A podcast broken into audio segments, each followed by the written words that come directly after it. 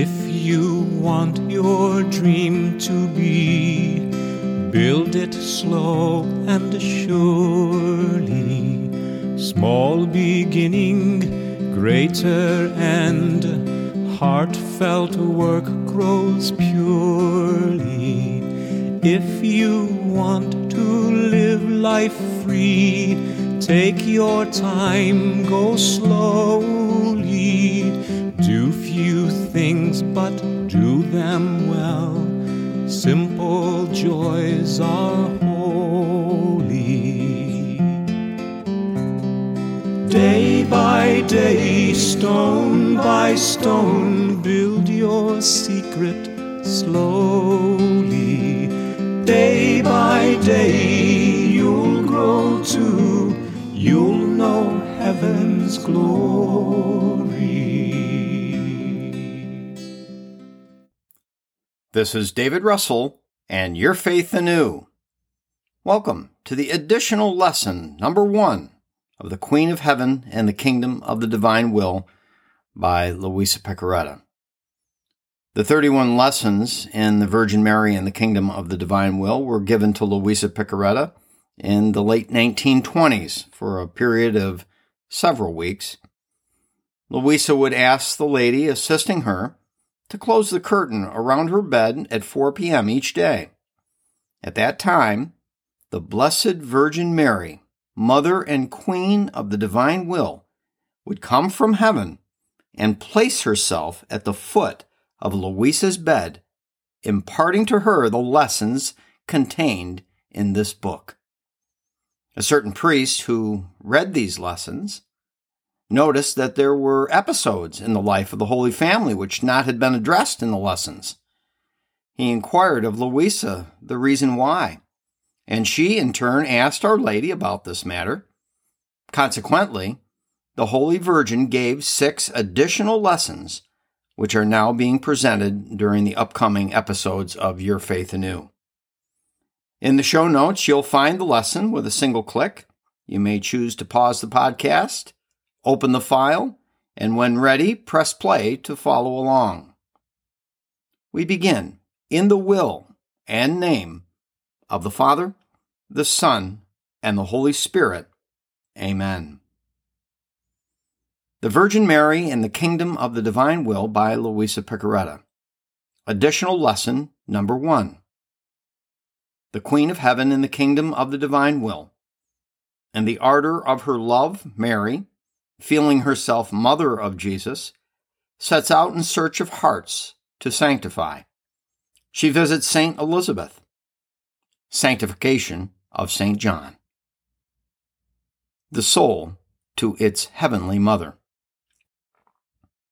Heavenly Mother, your poor daughter has extreme need of you. Being that you are the mother of Jesus and my mother, I feel the right to be near you, to put myself by your side, to follow your steps, to model mine after you, so that I may learn to act well in the various actions of my life. Lesson of the Queen of Heaven. Blessed daughter, how sweet is your company to me. Upon seeing that you want to follow me, to imitate me, I feel relief from the flames of love which devour me. Oh, yes, having you near, I will be able to teach you to live on divine will with greater ease. While you follow me, listen to me. No sooner did I become mother of Jesus and your mother than my seas of love doubled. And unable to contain them all, I felt the need to distend them and to be, even at the cost of great sacrifices, the first bearer of Jesus to creatures. But what am I saying? Sacrifices. When one truly loves, sacrifices and pains are solace. They are comforts and vents of the love one possesses. Oh, my daughter, if you do not experience the good of sacrifice, if you do not feel how it brings the most intimate joys, it is sign that the divine love does not fill all your soul, and therefore that the divine will does not reign as queen in you. It alone gives such strength to the soul as to render her invincible and capable of supporting whatever pain. Put your hand on your heart and observe how many voids of love there are in it. Reflect.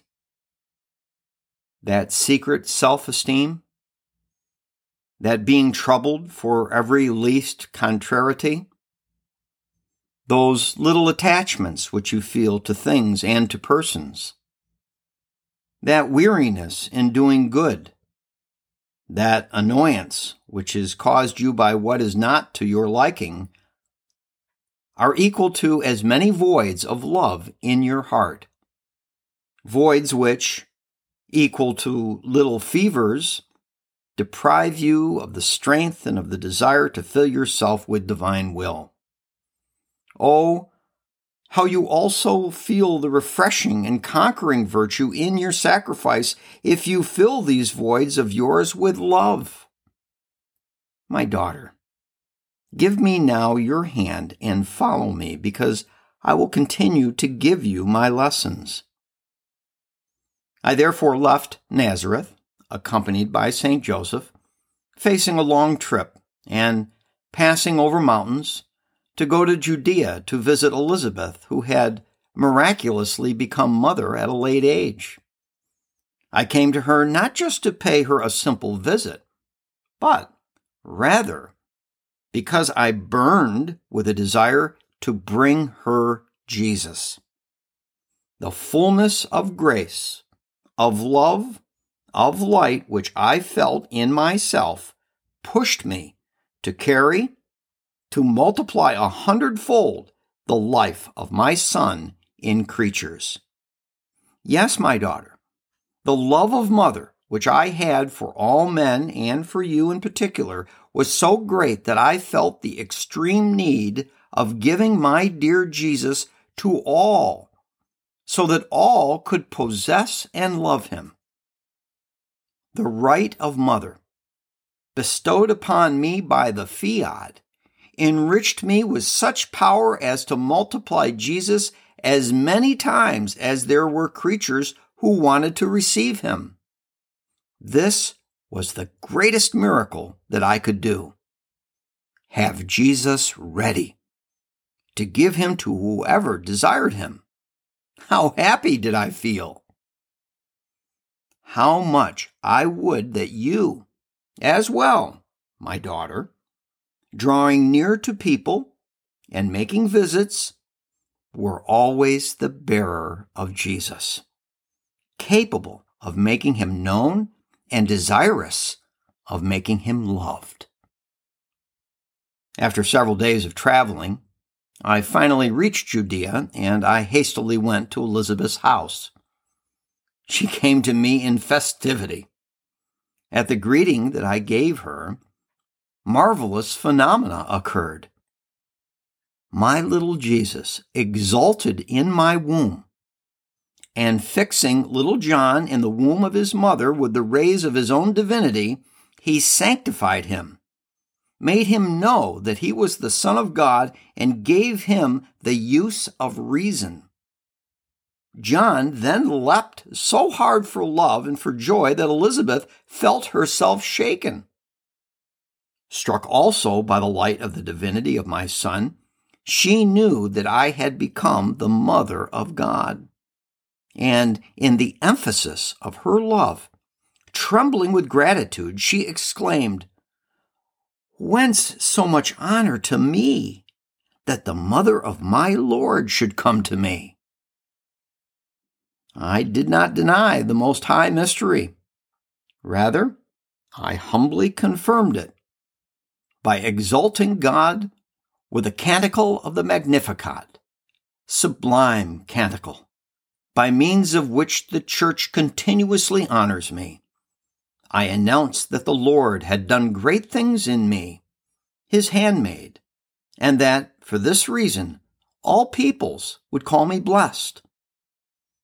My daughter, I felt myself consumed by the desire to give a vent to the flames of love which enveloped me, and to manifest my secret to Elizabeth, who also longed for the Messiah upon the earth. The secret is a necessity of the heart which is irresistibly revealed to persons capable of understanding each other. Who could ever tell you how much good my visit brought to Elizabeth, to John, to all that house? Each one was sanctified, full of cheerfulness, noticed unusual joys, understood unheard of things, and John, in particular, received all the graces that were necessary for him to prepare himself to be the precursor of my son. Dearest daughter, the divine will does great and unheard of things everywhere it reigns. If I worked so many prodigies, it was because it had its royal place in me.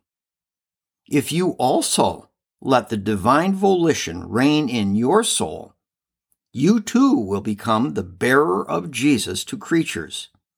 You also will feel the irresistible need to give him to everyone. The Soul. Holy Mother, how I thank you for your beautiful lessons. I feel that they have such power over me as to make me continually long to live in the divine will. But to obtain this grace, come, descend together with Jesus into my soul. Renew for me the visit which you made to St. Elizabeth and the prodigies which you worked for her. Ah, yes, my mother, bring me Jesus, sanctify me. With Jesus, I will know how to do his most holy will.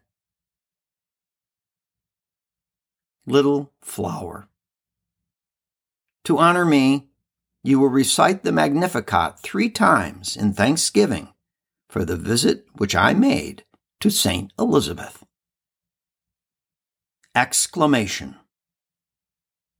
Holy Mother, visit my soul and prepare a worthy dwelling place in it for the divine will. We conclude this episode in the will and name of the Father, the Son, and the Holy Spirit. Amen.